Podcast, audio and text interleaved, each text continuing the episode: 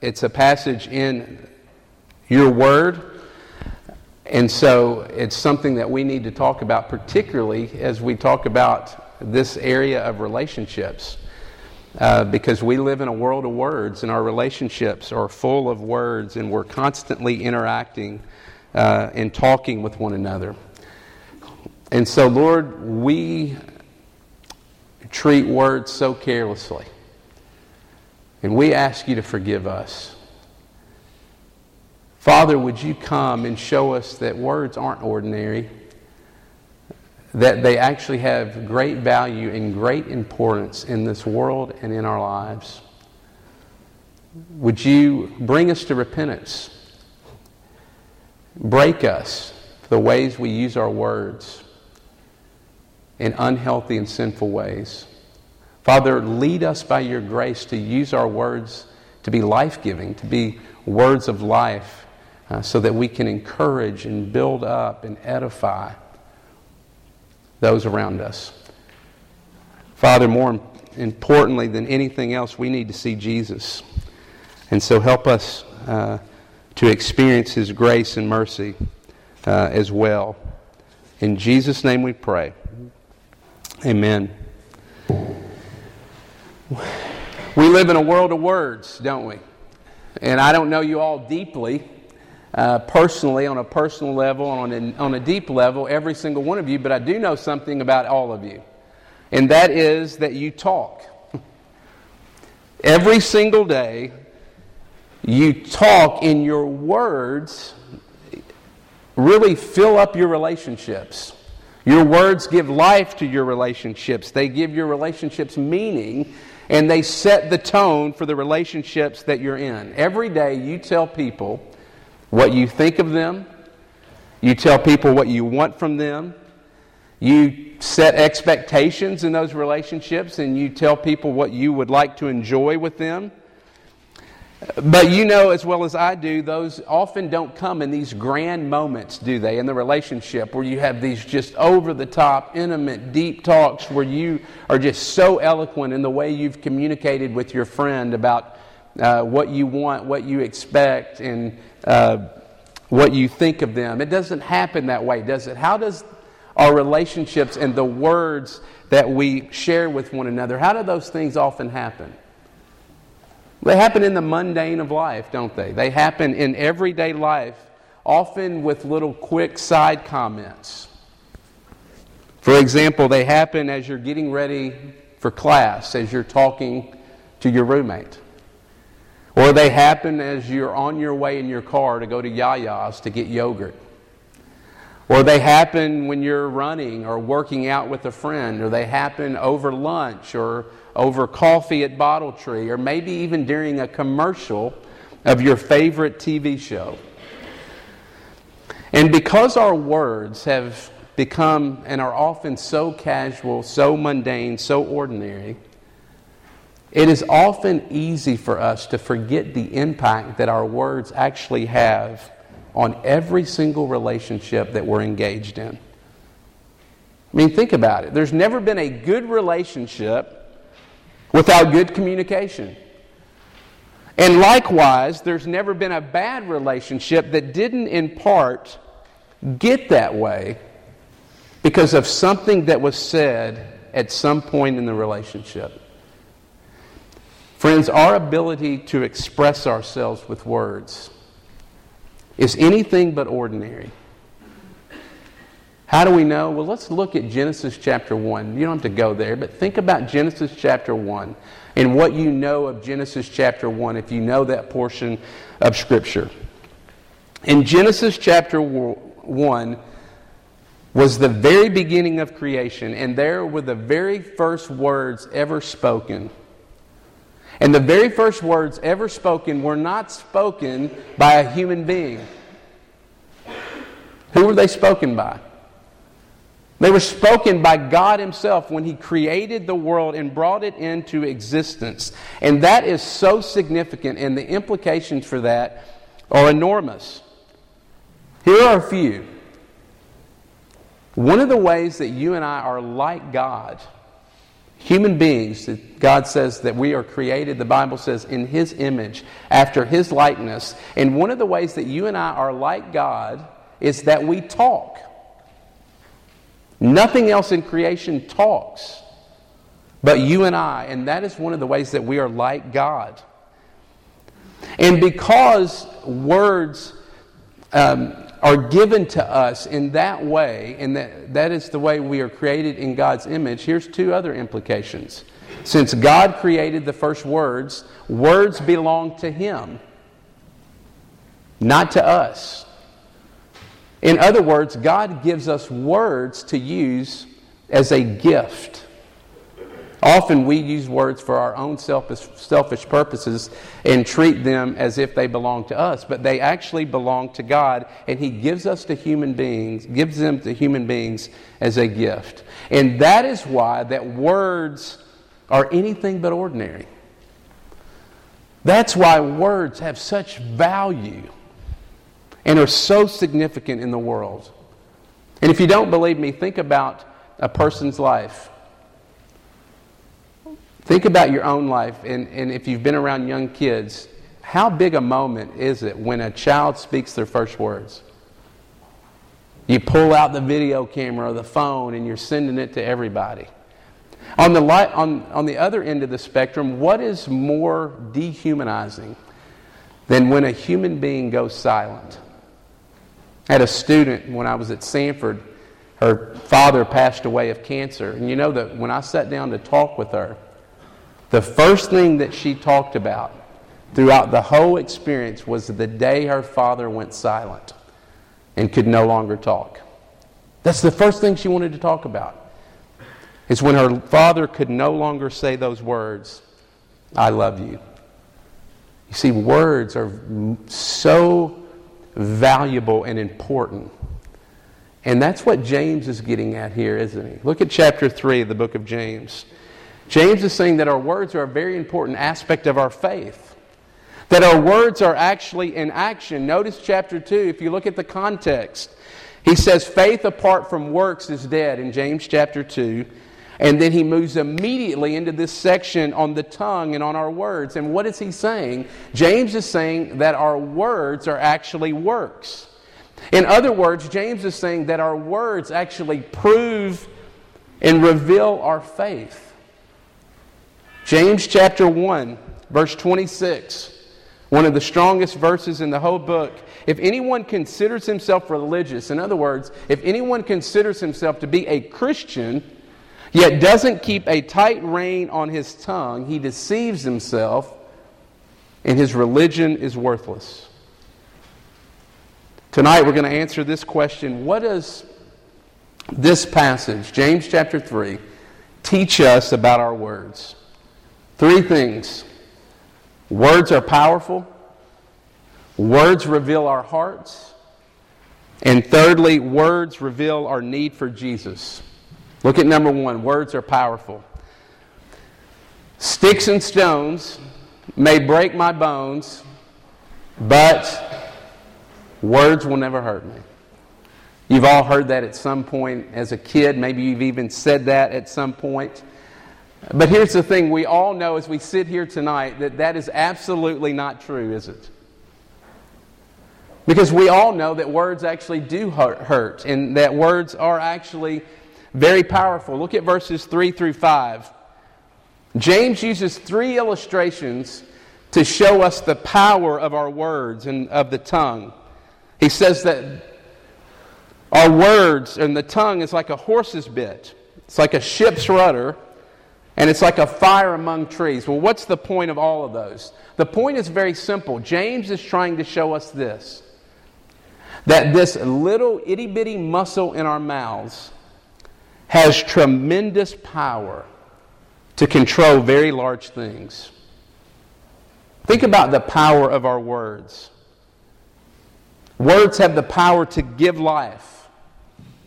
In other words, words are life giving in that they can bring comfort to people.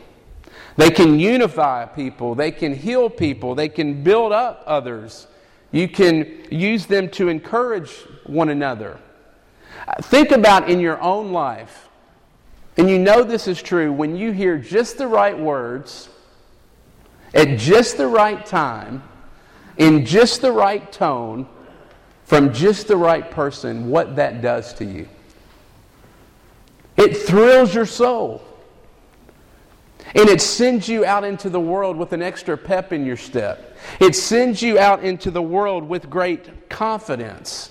Why? Because words literally have the power to give life to our bones and to our soul.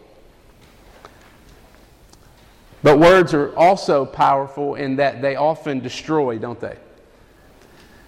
And unfortunately, I don't have to convince you of this because there's some in this room that know that. Because even as I talk about that, you recall the most horrible things that have been said to you and been said about you. And you recall them as if they were said to you yesterday. In the book, Extremely Loud and Incredibly Close, it's a movie about it as well. There's a boy named Oscar, and his father died in the September 11, 2001 terrorist attack when, that took down the Twin Towers in New York City.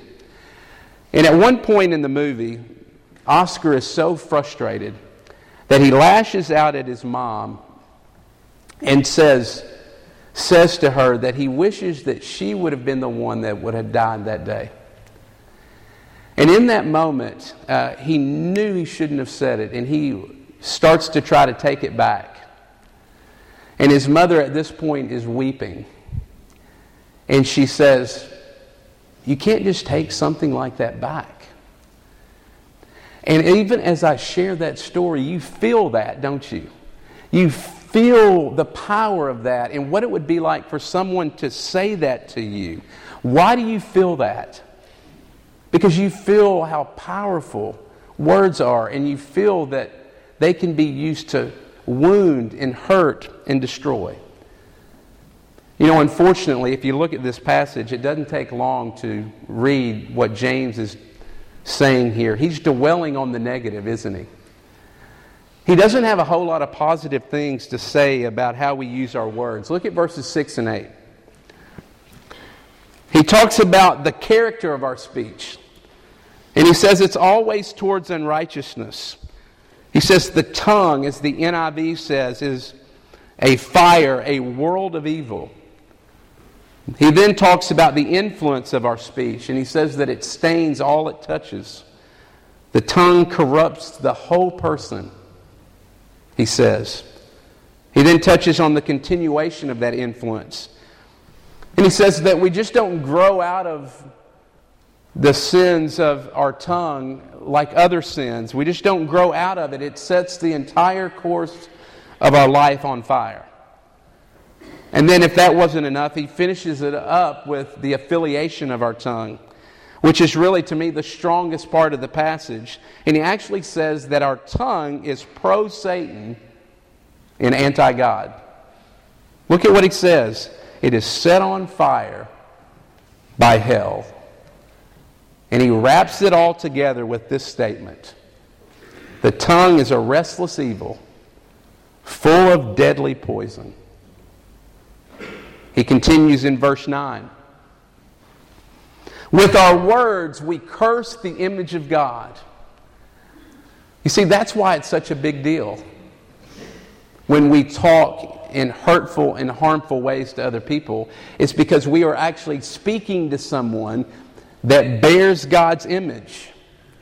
And that is why we must never think that it is okay to gossip. We must never think that slanderous, harsh, malicious, proud, unloving, ungracious words are ever okay. It is not okay.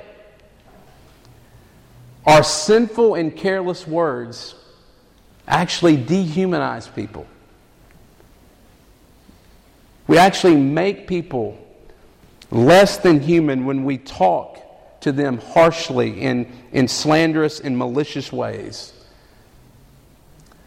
But you know, even as we read this, I don't think we get it. I know I don't get it. I struggle with this. I don't really see my words as venom, which James says they're like venom that set the entire course of our life on fire. We don't get it because here's what we do, and I know this is what I often do. I say things like this Susie, I know I shouldn't have said that. I know I was harsh with the girls. I was really frustrated, but I'm really tired. It's been a long week. Besides, you know that I'm pretty loving most of the time, and you know that, uh, you know, most of the time I'm pretty agreeable. Or maybe we say things like this I know I was being sarcastic. I know I was making fun of that person, but chill out, man. It's not that big a deal. Come on, I was just joking. See, we soften it, don't we? But James says that our words are invested with power and that they can and often do actually destroy another person. You know this. Words have a long shelf life, don't they? And the words that we use can actually crush another person's faith, dash and damage their hopes, and destroy their identity. And so, my question is how are these things showing up in your lives tonight? How are these things showing up in your circle of friends and those that you interact with on a regular basis?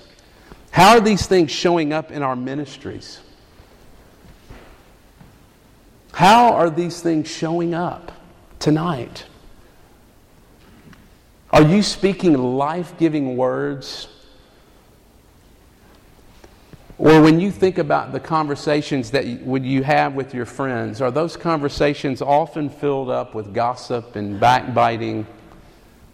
Are they often filled up with making fun of someone else, either that's present with you or maybe not present at the moment? Or your conversations filled up with unharmful sarcasm? You know, one of the things I've learned over my seven years of campus ministry as I've interacted with a lot of students um, is guys in particular, sorry guys, uh, but often struggle uh, with having deep, meaningful conversation. And normally it's all centered around someone being the brunt of all the jokes. Either someone that's there presently or someone that's not, not there at the moment or they struggle uh, in, with just unhelpful un, uh, and very harmful sarcasm uh, because they don't know how to have conversation that's below the surface that is actually encouraging and life giving with other people. Does that describe your interaction with those in your groups? You know, sadly, there's only two times in a person's life that they often hear People that they love tell them what they really think about them. When do you think those are? When you get married and when you die.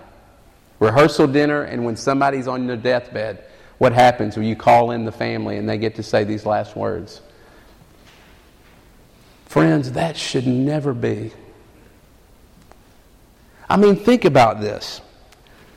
Think about the amount of depression and insecurity and anxiety that exists right now among people in this room. And how much of that would be cured if we could consistently interact with one another and use our words to give life rather than to tear down and destroy.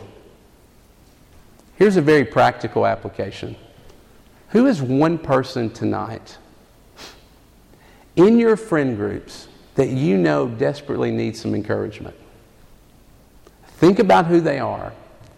Go find them tonight and speak an encouraging, life giving word to that person. Words have tremendous power, number one. Secondly, words reveal the heart.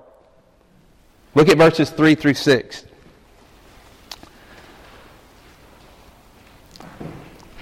If you look at those illustrations again, you'll realize that there's actually an agent that's exercising its will through the bit, through the rudder, and through the tongue. For example, the horse has a rider, that is directing the horse through the bit. The ship has a pilot who is driving the boat and steering the rudder, and the tongue has someone that is expressing its will through speech that guides action. So, what's the point? Well, James agrees with Jesus. James agrees with Jesus in that it is the heart that actually moves the tongue. Luke chapter 6 from out, an, for out of the overflow of his heart, his mouth speaks. In other words, what Jesus is saying there and what James is saying is that it isn't people that tick you off and cause you to be frustrated and to say things that are unhealthy and, uh, and harmful and hurtful. It isn't the situation that you're in. James is actually saying that it is caused by the way your heart responds to those things. Have you ever said at some point, when you're in a conversation with someone that you care about, or maybe a friend, have you ever said, after saying something hurtful and harmful, I'm so sorry, I shouldn't have said that? I didn't mean to say that. Paul Tripp says what is more biblical to say is forgive me for saying what I meant. Because you see, if it wasn't in your heart, it would have never come out of your mouth in the first place. So, what does this mean? Well, simply put, it means that our tongue and word problems are heart problems. I heard a story, I've shared this last semester actually, but it's a great uh, story about a young woman named Paige Benton Brown. And she was an RUF intern at Vanderbilt University. And she left there and she went to Dallas, Texas, uh, and moved there. And during her transition, she needed an allergy medication refill on her prescription. And she didn't, you know, she was right in the middle of transitioning and didn't have time to kind of establish a primary care physician in the area. And her brother was a doctor. And so she calls her brother and says, Hey, listen, I need a refill on this allergy medication. Can you please help me out? Her brother says, Well, reluctantly, yes, I'll do it, but you really need to get a doctor, but I'll do this prescription for you this time. Three months passed, same thing, ran out, called her brother. Her brother again reluctantly agreed. A year later, she calls again and says, Hey, you know, I need that medication, you know, refilled again. Can you do that? And he puts his foot down and says, No way. That's it. It's the last time I'm doing it. Uh, you need to grow up and you need to go to the doctor and get a physician in this area, someone that can uh, you can be under their care. So Paige grew up that summer. She went to the doctor for the first time in 10 years. And as she was getting a routine physical, you know, if you're a new patient, they kind of have a baseline they want to start you on. So they were giving her a physical, and the doctor and her were chatting away, and the doctor puts the stethoscope up to her heart and pauses in mid sentence and says, Tell me about your heart. She says, What do you mean, tell me about my heart? Tell you about my heart. There's nothing wrong with my heart. The doctor says, Yes, there is. There's something wrong with the rhythm. You need to see a cardiologist right away. Paige is like freaking out, like I just came for Claritin, and now you're telling me that I need to see a cardiologist. So, to tell you how serious it was, they got her into a cardiologist that afternoon. She goes to the cardiologist. They take her back for her appointment. The nurse hooks her up to the EKG machine, and the nurse and her are chatting. Same thing happens. What is wrong with your heart? The doctor is going to want to see you right away. The doctor comes in and kind of prescribes the, the normal treadmill, puts her on a treadmill, gives her a sleep monitor to monitor her heart in her sleep, and takes an ultrasound of her heart. And come to find out, her dead asleep, snoring, middle of the night, resting heart rate was 150 beats per minute. It had no regular rhythm. And the doctor said that she could either fix it in one or two ways medication for the rest of her life, or she could have surgery to prescribe the problem. Paige reacts like, Are you kidding me? I came for Claritin, and now you're telling me that I need heart surgery. The doctor says, No, ma'am, you don't understand. You're in a very dangerous place with your heart. To which Paige replied, Well, other than my heart, I'm healthy, right? And the doctor said, There is no health apart from your heart. You see, likewise, there is no health, spiritually speaking, friends, apart from our hearts. And if we're going to get more specific, there is no health with our words and the way we talk and the way we uh, use our tongue apart from our heart. Could it be tonight that the reason why you've never been able to have control in the way you speak about other people and to other people is because you've missed the root? Your heart. Friends, the only way we're ever going to experience true change in the way we talk, in the way we use our words, is when we stop blaming it on other people, stop blaming the situation, stop trying harder and working on better techniques and better vocabulary, and acknowledge that we are our worst communication problem that it actually starts with us. You see, then and only then will we ever begin to change and talk differently. The problem is our hearts. Thirdly, we see that the words reveal our need for Jesus. Well, we've learned that our world of talk is a world of trouble. And it's pretty evident that our words are consistent indicators, aren't they? Of how desperately we need a Savior, of how desperately we need to experience forgiveness. Because I don't know about you, but simply having this passage read earlier was really enough to make you want to get in the fetal position and just weep, isn't it? Because there's not a one of us, is there, that can say that we haven't hurt someone with our words. There's not a one of us that have not taken words that belong to God and that are a gift from God and used them for our own selfish purposes.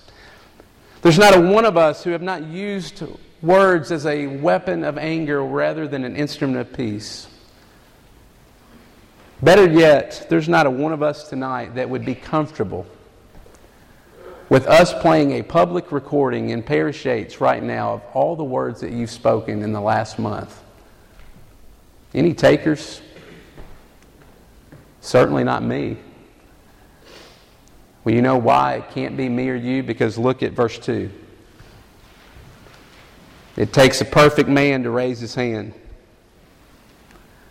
And so, what's James doing? You know what James is doing? He's trying to take us to the end of our rope. And he's trying to get us to see that our words show us how desperately we need a Savior and need to be rescued how desperately we need Him. He's trying to get us to give up hope in everything else but Jesus. Why? Well, because if our word problems are heart problems, and the Bible says that only Jesus can change our heart, then who do we need more than anything else? It's not trying harder, it's not doing better. More than anything else, we need Jesus. Look at verses 7 and 8. I love this verse. Mankind subdues every kind of animal, but it cannot subdue itself. Think about that. Think about all the things. We can tame anything. We went to the circus with our girls a few years ago, and everything was tamed. Even the elephants, they were making do all these tricks and sit and stand on one foot and all kinds of crazy stuff. We can tame anything, but we cannot tame ourselves. What's the implication? What's very interesting in the wording is very specific by James. Look at what James says, verse 8. He says, No man can tame the tongue. So, what's the implication? The implication is man can't, but God can. And what is implied is that the only way we can change our words is if Jesus comes through the power of His Spirit and actually begins changing our hearts. And so listen to your words tonight. And instead of letting them defeat you and discourage you and send you into despair, my hope is that your words would send you to the cross. My hope is that wor- our words would send us to receive the forgiveness that you and I so desperately need. Why? Because it's on the cross, and it's when we're at the foot of the cross that we can hear Jesus calling out to God the Father and getting radio silence. And Jesus got radio silence back from God the Father on the cross so that you and I could hear the words, I forgive you. Every time we use our words in a sinful way. It's at the cross that we actually learn, and this is huge, that Jesus has died for every careless word that you've ever said in the past, that you're saying right now, and that you will say in the future. But not only did we get forgiveness for all the careless words and sinful words that we've said, not only does Jesus forgive, but he also gives us his righteousness, doesn't he? One of my favorite passages, 1 Peter 2 22. Jesus committed no sin, and listen to these words, and no deceit was found in his mouth. Friends, if you are a Christian, think about this. If you are a believer in Jesus Christ, Jesus gives you that righteousness, that perfect re- record of righteousness that He won on your behalf. And what does that mean? It means that you and I don't have to be afraid to face the horrors of our tongues. Because Jesus is your rescuer, Jesus is your redeemer. And He longs to redeem all of your words and all of my words. The children's book, The Boy Who Loved Words. It's about a young Jewish boy named Selig. Selig's friends collected stamps and coins. Selig collected words. He took words that came irresponsibly out of people's mouths he collected words that came out of people's mouths during conversation, and he even cut words out of books, and he took all those words and he stuffed them in the pockets of his pants and in the drawers in his room. And one day, Selig's friends had a word for him, and it was oddball. And Selig took that word too, and he stuffed it in the pockets of his pants. Until one day, sometime later, Selig understood and found out what that word meant. And it crushed him. And so he took his words and he put them in this little bag and he headed straight out of the city. And as he left the city, he ran into a genie. Remember, it's a story. he ran into this genie on the street corner. And the genie tells Selig that his mission in life is to gather up all of his words and to take them into the heart of the city and to speak loving words to his neighbors. And so Selig gets all of his words in his bag and he goes straight into the heart of the city. And then when he would pass by a bakery, he would take words out and he would sprinkle words by the bakery like delicious and super and fantastic. He would see two neighbors fighting and he would sprinkle words like hush and peace and love. So much so that the neighbors actually began, began giving one another flowers because they actually started to care, one, for, care for one another. You see, you see, Selig used his words, and actually the city was changed, relationships were changed, people fell in love, and businesses started to flourish. And Selig was actually a hero. He was known as the boy who had just the right words and spoke them at just the right time, that in such a way that ultimately the city was actually healed and it actually began to flourish and thrive as never before. That is it. That's it, isn't it? I mean, that's what we're called to do. God's people are called to gather up all of the words because they're God's words. And we're called to march straight into our relationships, in our friendships, in our fraternity houses, in sorority houses, in our dormitories, in our families, into our cities, into our workplaces, and right into the heart of the campus at Ole Miss. And when we get there, we're supposed to speak life giving words so that all of our relationships start to flourish, so that people start to flourish, so that friendships start to flourish, and so that our campus starts to flourish. And you know, by the grace of God, we will get there. By the grace of God, we will start to see those things happening in our friendships, relationships, and in this ministry and on this campus. Let's pray.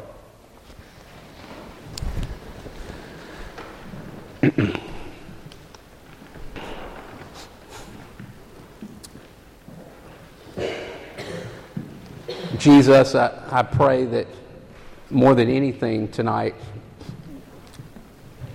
that we would be pointed to you, that our words and our conviction over it and our brokenness over the way we use our words and our tongues would actually do what we talked about in this last point and lead us straight to the foot of the cross. Because that's what we need, that's what's going to change us. And so, Lord, would you do that? Be gracious to us. Don't, uh, I pray for every one glance at our sin, we would glance 10 times more at the cross.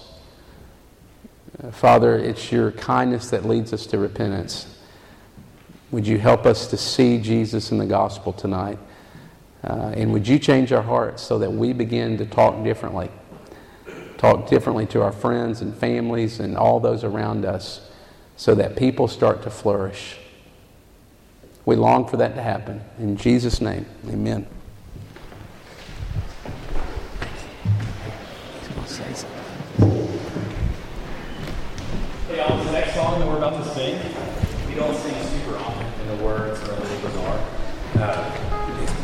So before we sing, I- I'd like to say a little bit about the song, if you will bear with me for a second. The text from this song comes from the book of Malachi, chapter 4. So I'm going to read those verses really quick. It's the word of the Lord. For behold, the day is coming, burning like an oven, when all the arrogant and all evildoers will, will be stubborn. The day is coming to set them ablaze, says the Lord of hosts, so that it will leave them neither root nor branch. But for you, who fear my name, the Son of Righteousness,